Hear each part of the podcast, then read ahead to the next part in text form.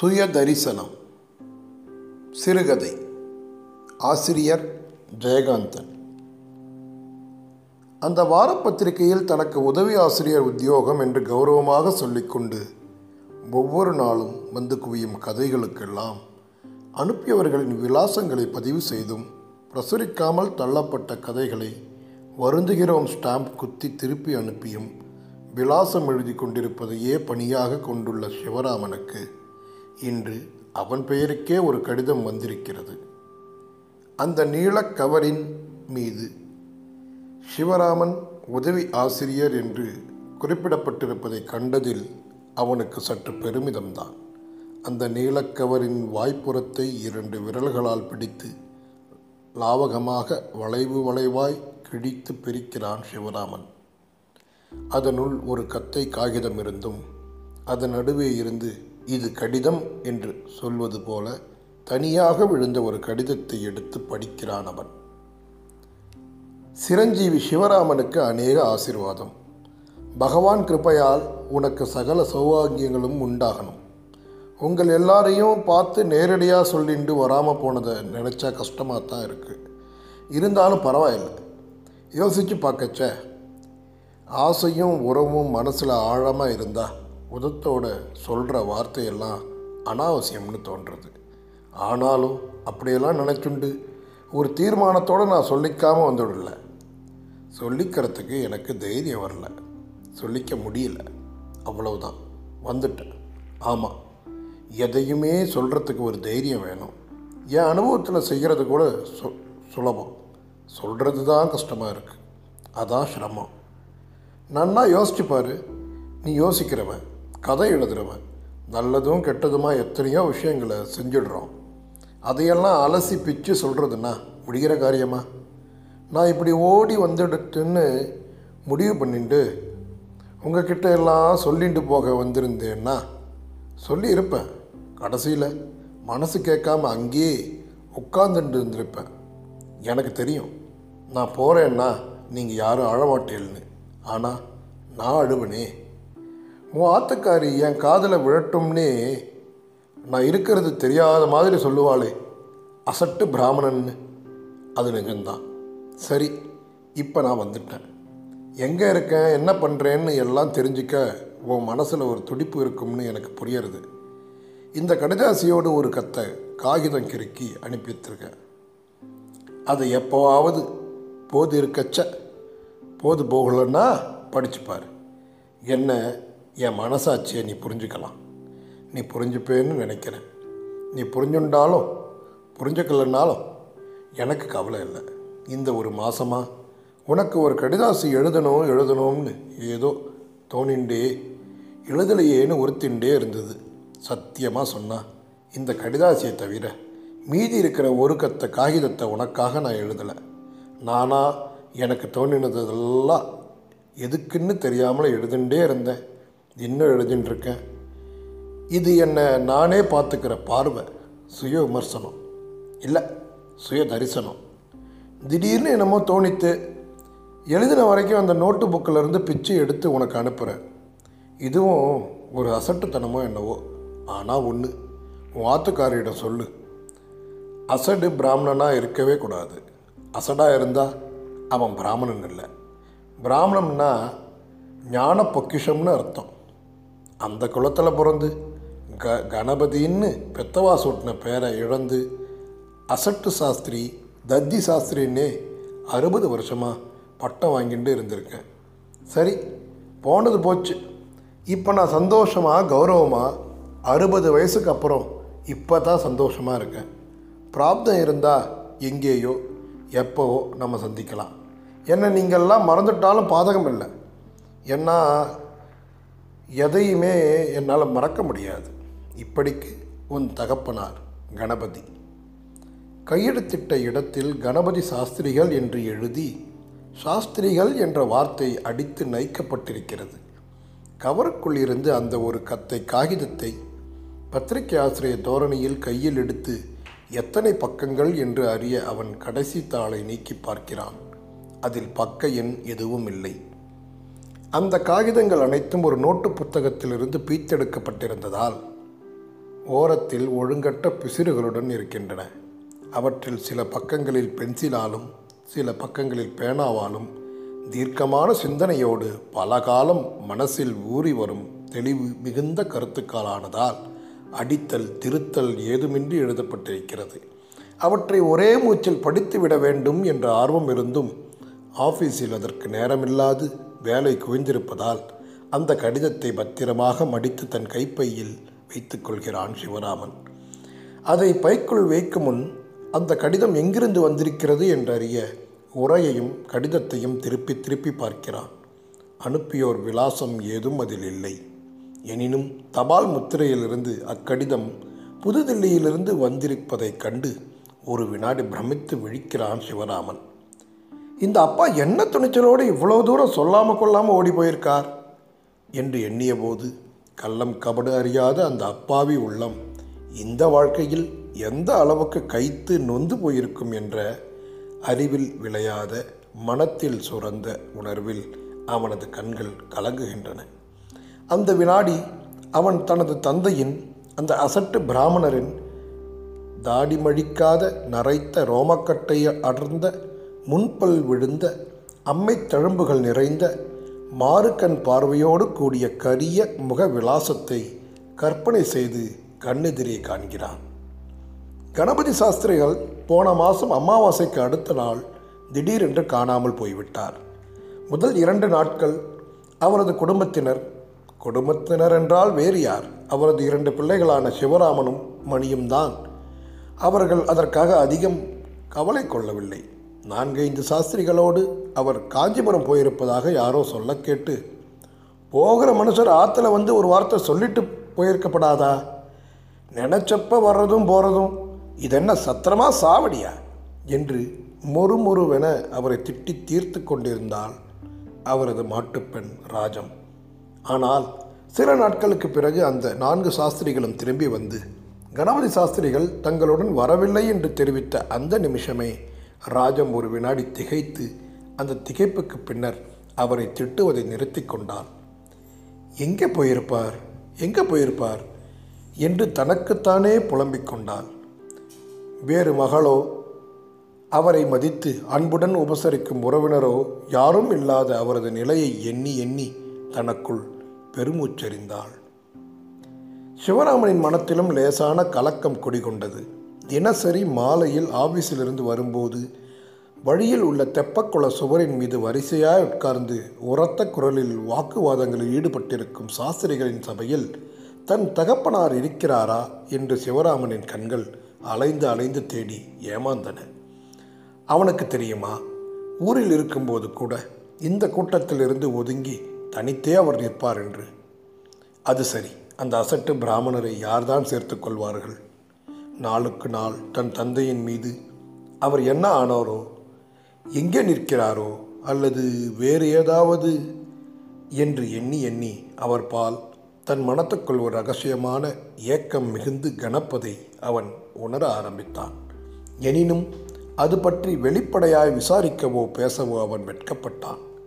தன் மனைவி ராஜம் லோகத்தில் இல்லாத அப்பாவை படைச்சுட்டேலே ஒரேடியாக உருகி போகாதேங்கோ. என்று எரிந்து விழுவாளோ என்று அஞ்சினான்.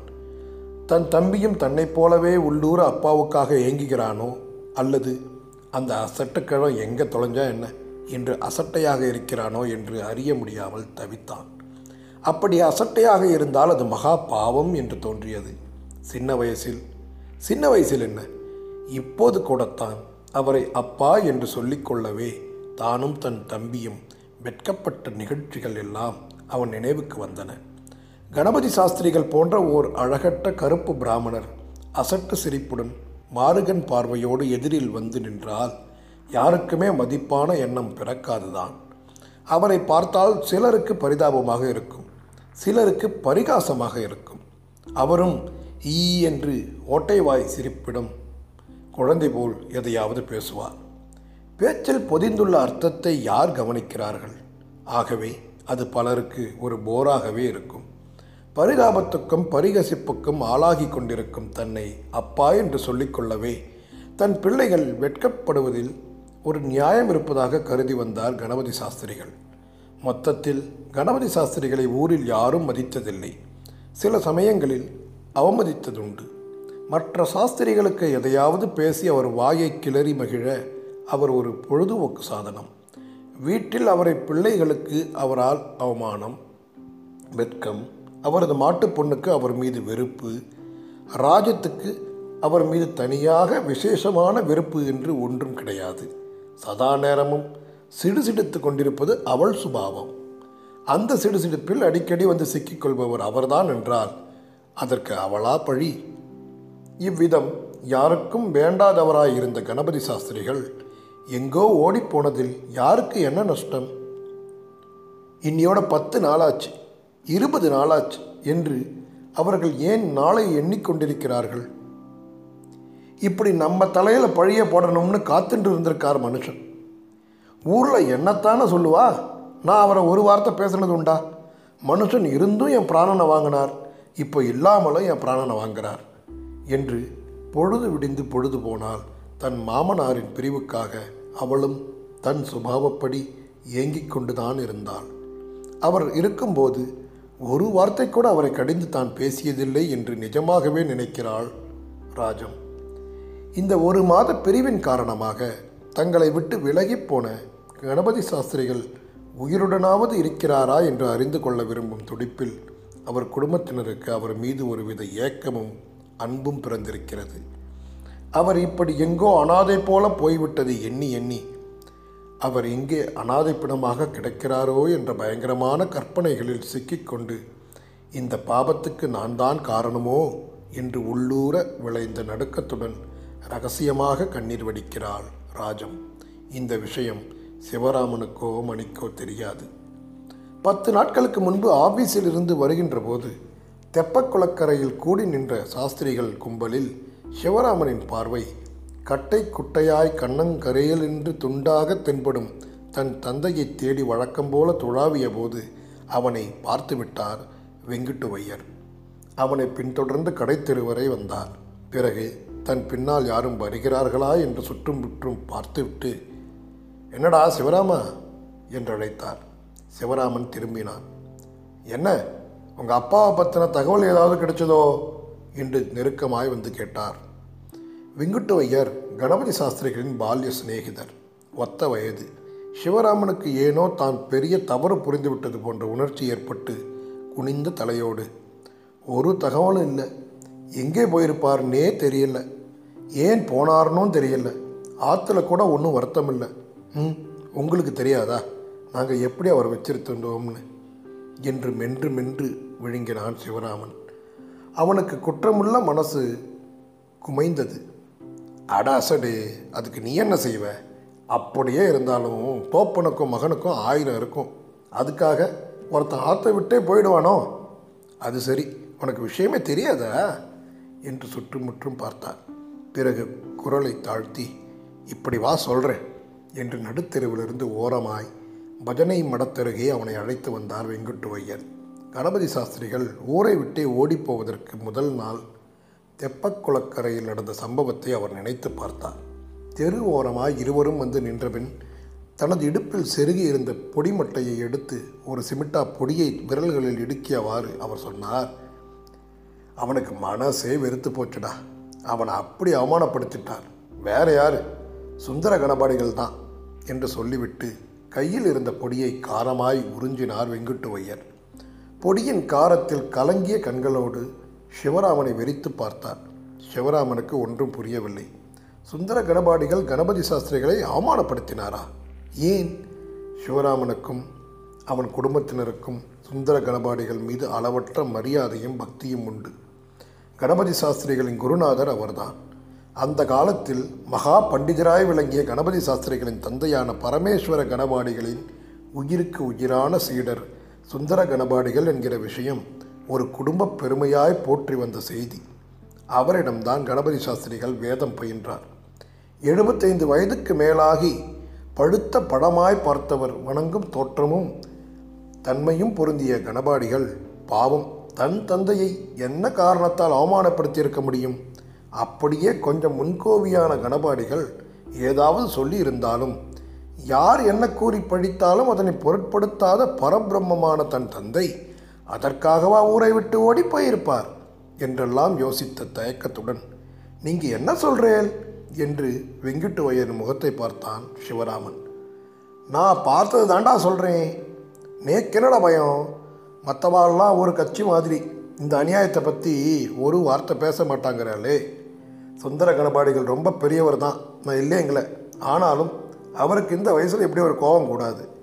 மனுஷன் என்ன இப்படியே அசிங்க அசிங்கமாக பேசுவார்? இவர் தகுதிக்கு ஆகுமா சீச்சி! என்று படபடவென்று பேசி அழுத்து கொண்ட வெங்குட்டுவையர் அதற்கு மேல் விஷயத்தை அறிந்து கொள்ள அவன் ஆர்வம் காட்டுகிறானா? என்று அறிய மௌனமாய் சிவராமனின் முகத்தை பார்த்தார். என்னதான் நடந்தது? எனக்கு ஒன்றுமே தெரியாதே! பதைத்தான் சிவராமன்.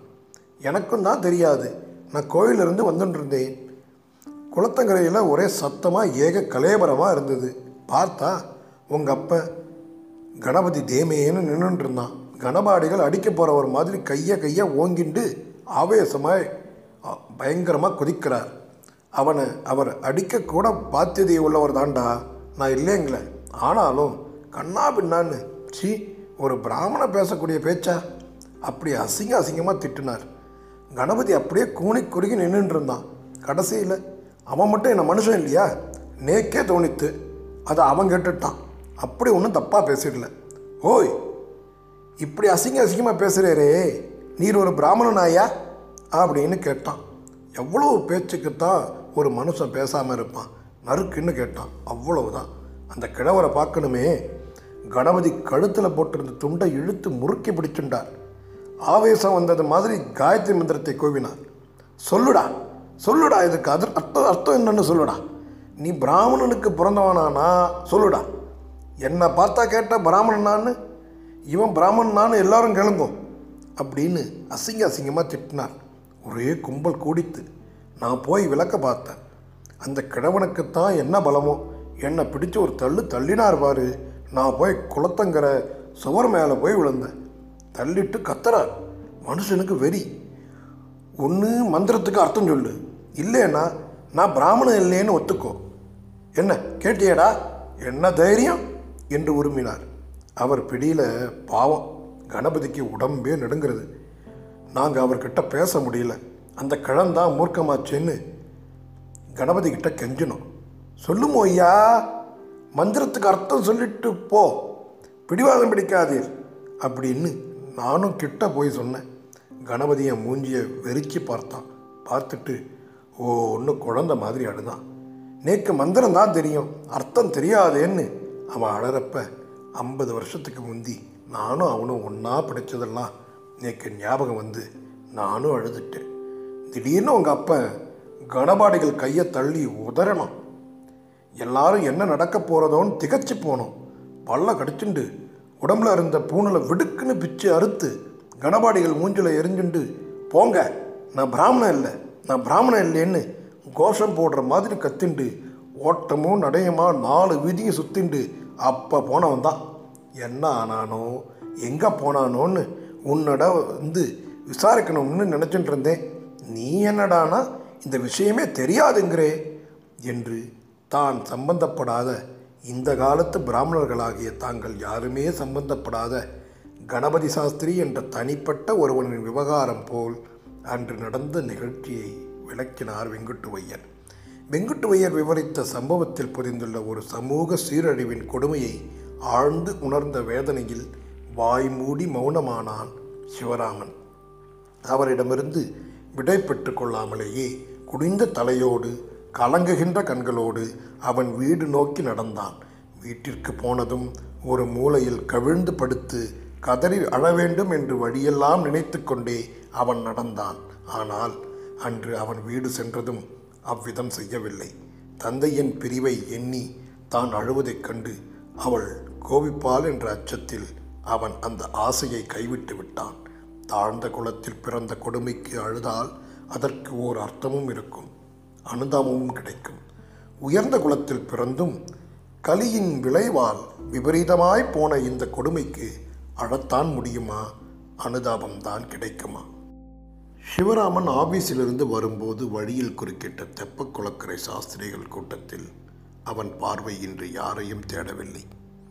வீடு சென்றதும் தபாலில் வந்த அந்த காகித கத்தையில் பென்சிலாலும் பேனாவாலும் எழுதப்பட்டிருக்கும் செய்திகளை காலத்தின் அடியை நெஞ்சில் ஏற்றதால் ஒரு வயோதிக இதயத்திலிருந்து தெரித்து விழுந்த ரகசியமான உதிரத் துளிகளின் அர்த்தத்தை அறிந்து கொள்ள வேண்டும் என்ற அவசர துடிப்பில் நடந்து கொண்டிருந்த அவன் அந்த கூட்டத்தையே கவனிக்கவில்லை. சிவராமன் வீட்டை அடையும் முன் ராஜம் அடுக்கலையில் இருக்கிறார். மணி இன்னும் வீட்டுக்கு வரவில்லை. அவனுக்கு மவுண்ட் ரோட்டில் உள்ள ஒரு பெரிய பாதரட்சை கடையில் சேல்ஸ்மேன் உத்தியோகமானதால் இரவு எட்டு மணிக்கு மேல் கடை அடைத்த பின்பே வீட்டுக்கு வர முடியும். தனது அறையில் சென்று உடைகளை களைந்த பின் முதல் வேலையாக கைப்பையை திறந்து அந்த நீலக்கவரின் உள்ளே இருந்த காகித கத்தையை எடுத்து அந்தரங்கமாய் படிக்க ஆரம்பிக்கிறான் சிவராமன். அவன் படித்த முதல் வரியே ஒரு மகத்தான இலக்கியத்தின் ஆரம்ப வாசகம் போல் அமைந்திருக்கிறது. இதோ என் கண் முன்னே ஆயிரக்கணக்கான மனுஷா சஞ்சரிச்சுட்டு ஒவ்வொரு மனுஷாலும் ஒவ்வொரு விதமாக இருக்கா. ஒரு விதம் மாதிரி இன்னொரு விதம் இல்லை. ஆயிரமோ ஆயிரம் விதம். இந்த மைதானத்தில் எனக்கு முன்னேயும் எனக்கு பின்னேயும் ஆயிரம் ஆயிரமாக மனுஷா போயிண்டும் வந்துண்டும் இருக்கா? சின்ன வயசில் குடர் ஆட்டணத்தில் முதல் தடவை சுத்தினப்போ ஏற்பட்ட மயக்க மாதிரி. இந்த நிமிஷம் என்னை சுற்றி ஆயிரம் ஆயிரமாக ஜனங்கள் சுற்றின்னு இருக்கச்ச ஒரு பிரம்ம தட்டுறது. நானும் திருவிழா கும்பலில் வழி தவறி சிக்கின்ற குழந்த மாதிரி திரு திருன்னு முழிச்சு பார்க்குறேன் இந்த ஆயிரக்கணக்கான மனுஷா முகத்தில் ஒன்று கூட தெரிஞ்ச முகமாக இல்லை. என்னை கவனிக்கிற முகம் இதில் ஒன்று கூட இல்லைங்கிறது நினச்சி பார்க்குறப்ப பரம சுகமாக இருக்குது இந்த டில்லி இருக்கே ரொம்ப புராதன நகரம். அசோகம் என்ன பாதுஷாக்கள் என்ன வெள்ளைக்காரா என்ன இந்த தேசத்தையே எத்தனையோ வருஷங்களாக ஆண்டு வர நகரம் இது. இன்னிய தேதியில் நாமெல்லாம் உட்காந்துட்டு சொந்தம் கொண்டாடுறோம். எத்தனை தலைமுறைகளை இந்த லோகம் பார்த்துட்டே இருக்குது இந்த நிமிஷம் உயிர் வாழ்கிற மனுஷ ஜாதியில் ஒரு நபர் கூட இருநூறு வருஷத்துக்கு முன்னால் இல்லை. இருநூறு வருஷத்துக்கு முன்னால் வாழ்ந்த மனுஷ ஜாதியின் ஒரு ஜீவன் கூட இப்போ இல்லை. அது ஒரு பிரிவு இது ஒரு பிரிவு. அந்த பிரிவு எப்போ எப்படி போய் இந்த பிரிவு எப்போ எப்படி வந்ததுன்னு யார் சொல்ல முடியும்? இது மட்டும்தான் சத்தியம். அது முழுக்க போயிடுத்து இது முழுக்க வந்துடுத்து. ஆழமாக யோசிக்காமல் எடுத்த எடுப்பிலே பார்த்த உடனே இந்த உலகத்தில் உள்ள எல்லாமே ஒரு அதிசயமாக தான் இருக்குது அது மாதிரி தான் இந்த விஷயமும். இருநூறு வருஷத்துக்கு முன்னாடி இருந்தவா முழுக்க போனதும் இப்போ உள்ளவா முழுக்க வந்துட்டதும் ஆச்சரியமாக தான் இருக்குது அவ கொஞ்சம் கொஞ்சமாக போனா இவ கொஞ்சம் கொஞ்சமாக வந்தா. இது மாதிரி தான் போகிறதும் வர்றதும். கடவுள் விதிப்படி இந்த காரியம் தடங்கள் இல்லாமல் தான் நடக்கிறது. மனுஷ விதிப்படியும் இப்படித்தான் நடக்கணும். நடக்கும். இயற்கையில் ஒரு சிக்கலும் இல்லை. சிக்கலே இல்லைன்னா அது செயற்கையே இல்லை. இப்படி ஒரு செயற்கையான சிக்கல்லே தான் நான் சிக்கினேன். அப்படி சிக்கிக்கிறது தானே வாழ்க்கை? சிக்கல் விடுபடலைன்னா அதுக்கு நாம தான் பொறுப்பு. அந்த காகிதங்களில் இதுவரை பென்சிலால் எழுதப்பட்டிருக்கிறது. இதற்கு பிறகு ஆரம்பமாகிற பக்கங்கள் பேனாவால் எழுதப்பட்டிருக்கின்றன. இந்த வித்தியாசத்தை ஒரு அத்தியாய பிரிவு போல் உருவகித்து கொண்டு தான் படித்த கனமான விஷயங்களை கருத்தூண்டு சிந்திக்கிறான் சிவராமன். அவனது சிந்தனைகளை மறித்து கொண்டு இந்த அசட்டு அப்பாவா இப்படியெல்லாம் சிந்திக்கிறார்? என்ற வியப்புணர்ச்சியை மேலிடுகிறது. இந்த வினாடி அவன் தனது தந்தையின் அந்த அசட்டு பிராமணரின் தாடி மழிக்காத ரோமக்கட்டை அடர்ந்த முன்பல் விழுந்த அம்மை தழும்பு நிறைந்த மாறுக்கண் பார்வையோடு கூடிய கரிய முக விலாசத்தை கற்பனை செய்து கண்ணெதிரே காண்கிறான். எழுத்தை தொழிலாக கொள்ள வேண்டும் என்ற ஆசையோடு ஒரு பத்திரிகையில் பணியாற்றும் தனது சிந்தனையில் ஏற்பட முடியாத எண்ணங்களும் தன்னால் எழுத்தில் வடிப்பதற்கு கைவரப்பெறாத கலையும் காலமெல்லாம் எல்லோருடைய கேலிக்கும் அவமதிப்புக்கும் ஆளான அந்த அப்பாவி பிராமணனுக்கு எப்படி சித்தியாயிற்று என்ற பிரமிப்பில் விளைந்த நடுக்கத்தோடு அவன் தொடர்ந்து படிக்க ஆரம்பிக்கிறான். என் தகப்பனாரின் முகம் கூட எனக்கு ஞாபகம் இல்லை. அவர் சாகிறப்ப எனக்கு வயசு ஒன்பது. நியாயமா? அது எனக்கு ஞாபகம் இருக்கணும். நான் தான் அசடாச்சே மறந்துட்டேன். ஆனால் வயசு ஆக ஆக அவரை பற்றி எல்லாரும் பேசிக்கிறதுல இருந்து நானும் அவரை பற்றி ரொம்ப தெரிஞ்சுண்டேன். அவர் மகா பண்டிதர். எந்த அளவு அவருக்கு சமஸ்கிருதத்தில் பாண்டித்யம் உண்டோ அந்த அளவுக்கு தமிழிலும் உண்டாம். சுந்தர கணபாடிகள் மாதிரி பெரியவாள்லாம் அவர்கிட்ட படிக்க கொடுத்து வச்சவா. எனக்கு தான் கொடுத்து வைக்கல. அம்மா சொல்லுவா அப்பா மாதிரி நானும் மகா பண்டிதன் ஆகணும்னு அதுதான் அப்பாவுக்கும் ஆசையாம் ம் அதெல்லாம் அந்த காலத்து பிராமண தம்பதிகளின் லட்சியம். தான் பிள்ளை பிராமண தர்மத்தின் பிரதிநிதியாக ஆகணுங்கிறது. இந்த காலத்தில் எவன் இருக்கான் நான் ஏன் எவனையோ தேடணும்? அப்படிப்பட்டவாளுக்கு பிறந்த நான் இருந்தேனா? அவா மாதிரி. நான் எவ்வளவோ சொன்னேன். அந்த செருப்பு கடை வேலை வேண்டாம்னு. இந்த மணி கேட்டானா?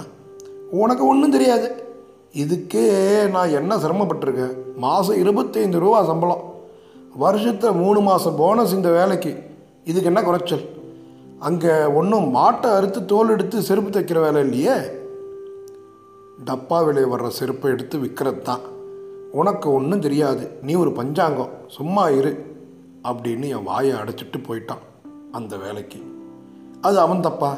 இல்லை. அது ஒரு தப்பான்னு யோசிச்சு பார்த்தா இந்த கலியில் எல்லாம் சரிதான்னு தோன்றுறது. ஏன்னா என் பிள்ளைய என்னை போல குடும்பி வச்சுண்டு உடம்புல சட்டையும் காலில் செருப்பும் போட உரிமை இல்லாமல் இந்த காலம் பார்த்து பரிகசிக்கிற ஒரு ஒதுக்கப்பட்ட கூட்டமாக வாழணும்னு நான் ஆசைப்படலை. அதனால தான் அவளை இங்கிலீஷ் படிக்க வச்சேன். கிராப்பு வச்சுக்க சொன்னேன். இதுக்கு அர்த்தம் என்ன? நான் எப்படி இருக்கணும்னு ஆசைப்பட்டு என்னால் இருக்க முடியலையோ அப்படியெல்லாம் அவளை ஆக்கி திருப்திப்பட்டுட்டேனா ஆமாம் ஒதுங்கிப்போ ஒதுங்கிப்போன்னு சொல்லி சொல்லி நானே தான் ஒதுங்கி போயிட்டேனே. ஒரு ஜாதி தாழ்ந்தது எவ்வளவு பொய்யோ அவ்வளவு பொய் இன்னொரு ஜாதி உயர்ந்ததும்.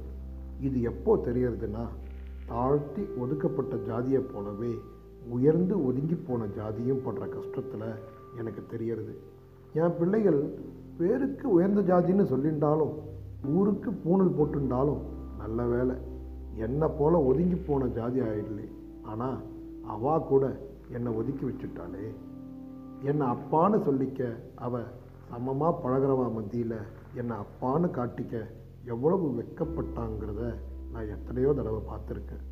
ம் முகம் தெரியாத அப்பாவை நினச்சி நான் பெருமைப்பட்டுருக்கேன் கண் எதிர இருக்கிற அப்பனை பார்த்து என் பிள்ளைங்க வெக்கப்பட்டுருக்கு அது சரி நானே என்னை நினச்சி வெட்கப்படுறச்ச அவா படுறது தப்பா? மீண்டும் இந்த இடத்திலிருந்து பென்சில் எழுத்துக்கள் ஆரம்பமாகின்றன.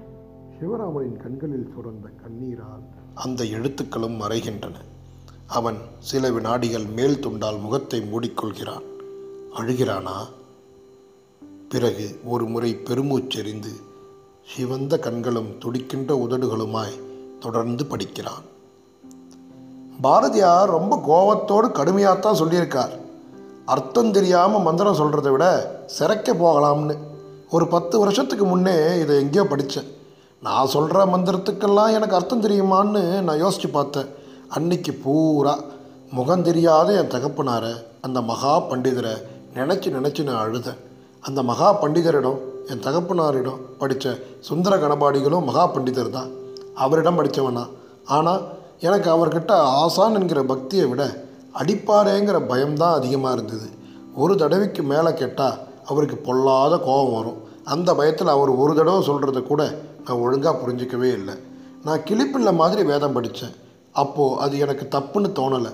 மந்திரங்கள் தெய்வீகமான புனிதமான பவித்திரமான விஷயங்களை பற்றி பேசுகிறதுங்கிற நம்பிக்கையிலேயே தான் அதை நான் மனநம் பண்ணிட்டு தாய்ப்பாலில் என்னென்ன வைட்டமின் இருக்குதுன்னு தெரிஞ்சுண்டா குழந்தை குடிக்கிறது? ஆனாலும் அது அவசியம் இல்லையா? நோயாளிக்கு மருந்து தானே முக்கியமே ஒழிய ஒவ்வொரு மாத்திரையிலையும் என்னென்ன ரசாயனம் கலந்து இருக்குங்கிற ஞானம் அவசியமாக என்ன? அதுபோல தான் மந்திரம். உனக்கு அது தேவை அது தவிர்க்கிறதுனால அதற்குரிய பலன்கள் ஒன்று அடையும்னு ஒரு பெரிய மேதை எழுதியிருக்கார். அதை படித்தப்புறம் தான் எனக்கு ஒரு ஆறுதல் பிறந்தது. ஆனால் அந்த ஞானியின் இந்த வாதமும் எனக்கு தக்க சமயத்தில் கை கொடுக்கல. ஒரு தடவை வக்கீல் ராகவையர் ஆற்றுக்கு தர்ப்பணம் பண்ணி வைக்க போயிருந்தேன். அவர் ரொம்ப பெரியவர். என் தகப்பனார் மேலே வச்சுருந்த பக்தியை தகுதியில்லாத என் பேரில் அப்படியே வச்சுருந்தார். நாற்பது வருஷமாக என்ன அவருக்கு தெரியும். போன வருஷம் ஒரு நாள் அவர் வீட்டுக்கு போயிருக்கச்ச. அவர் மருமா வைத்தியநாத ஐயர்னு டில்லியிலிருந்து வந்திருந்தார். அவருக்கும் அன்னைக்கு தர்ப்பணம் பண்ணி வைக்க வேண்டியிருந்தது.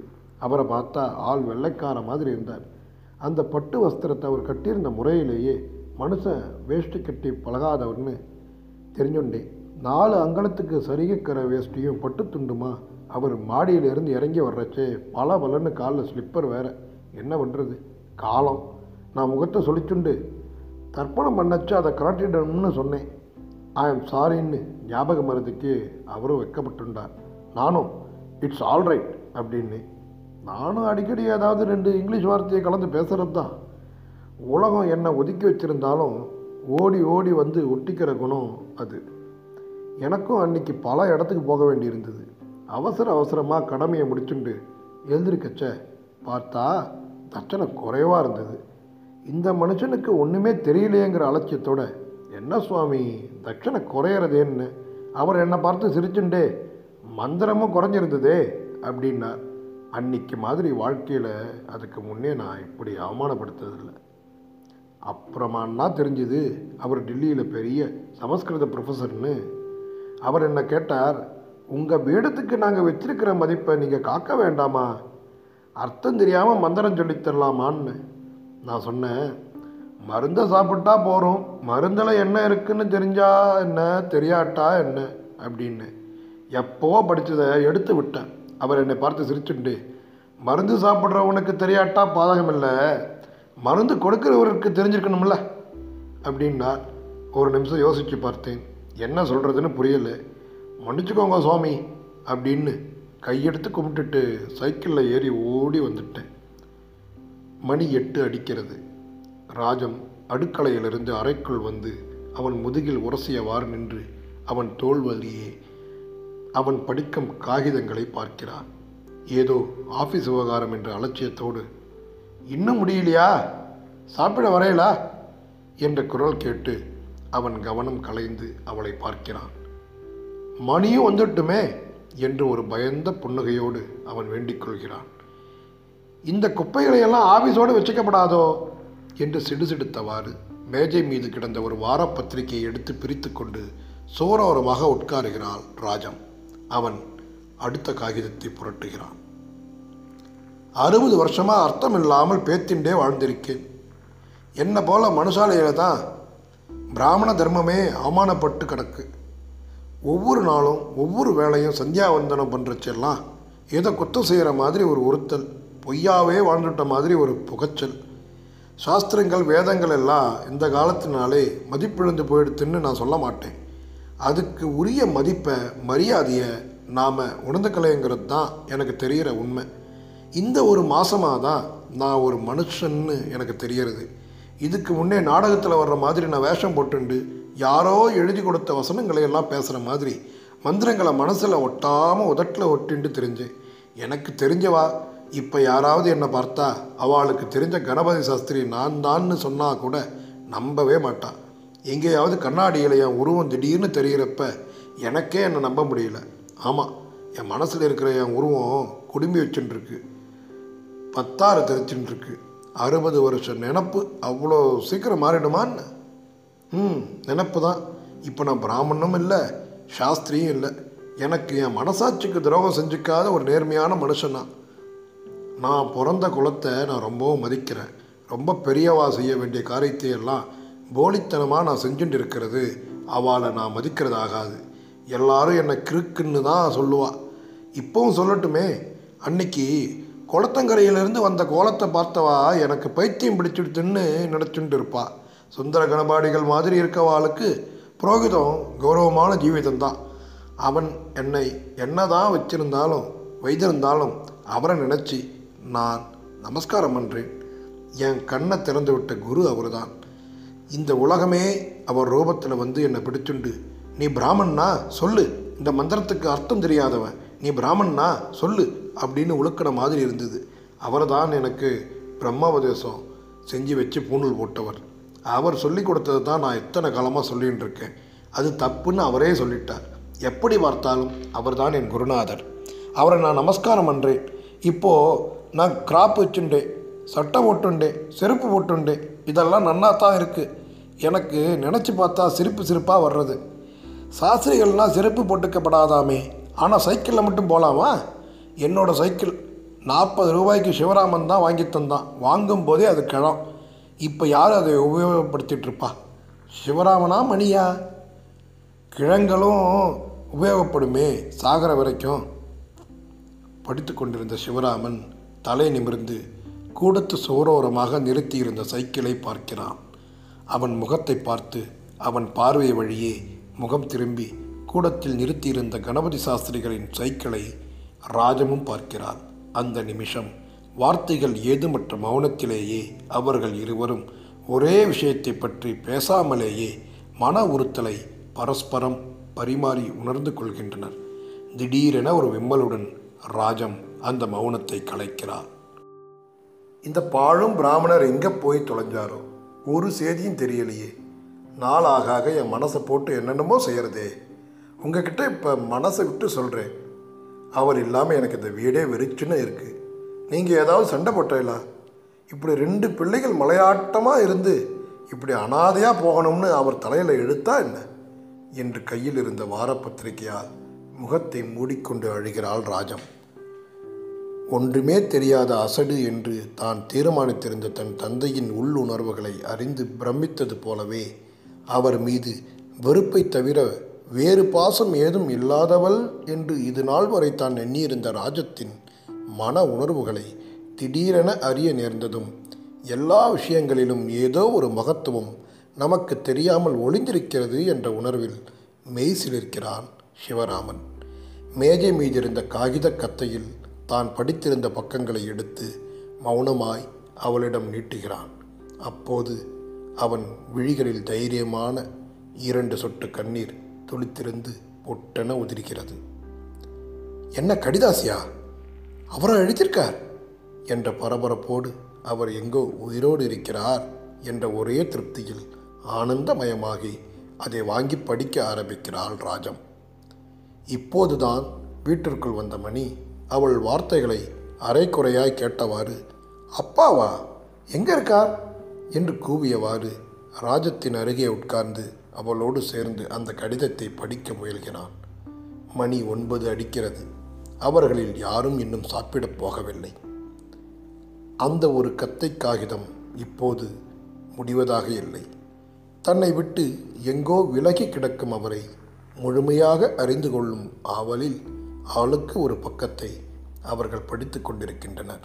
அந்த காகிதத்தில் ஏதோ ஒரு பக்கத்தை படித்து கொண்டிருந்த மணி திடீரென கூவுகிறான். Well done father well done! அந்த காகிதங்களில் அவர்கள் அறிவது அவர்கள் கண்களுக்கு தெரிவது அவர்கள் தரிசிப்பது அந்த குடும்பத்தைச் சேர்ந்த இந்த இருபதாம் நூற்றாண்டில் வாழ நேர்ந்துவிட்ட கணபதி சாஸ்திரிகள் என்ற தனிப்பட்ட ஒரு பிராமணரை மட்டும்தானா?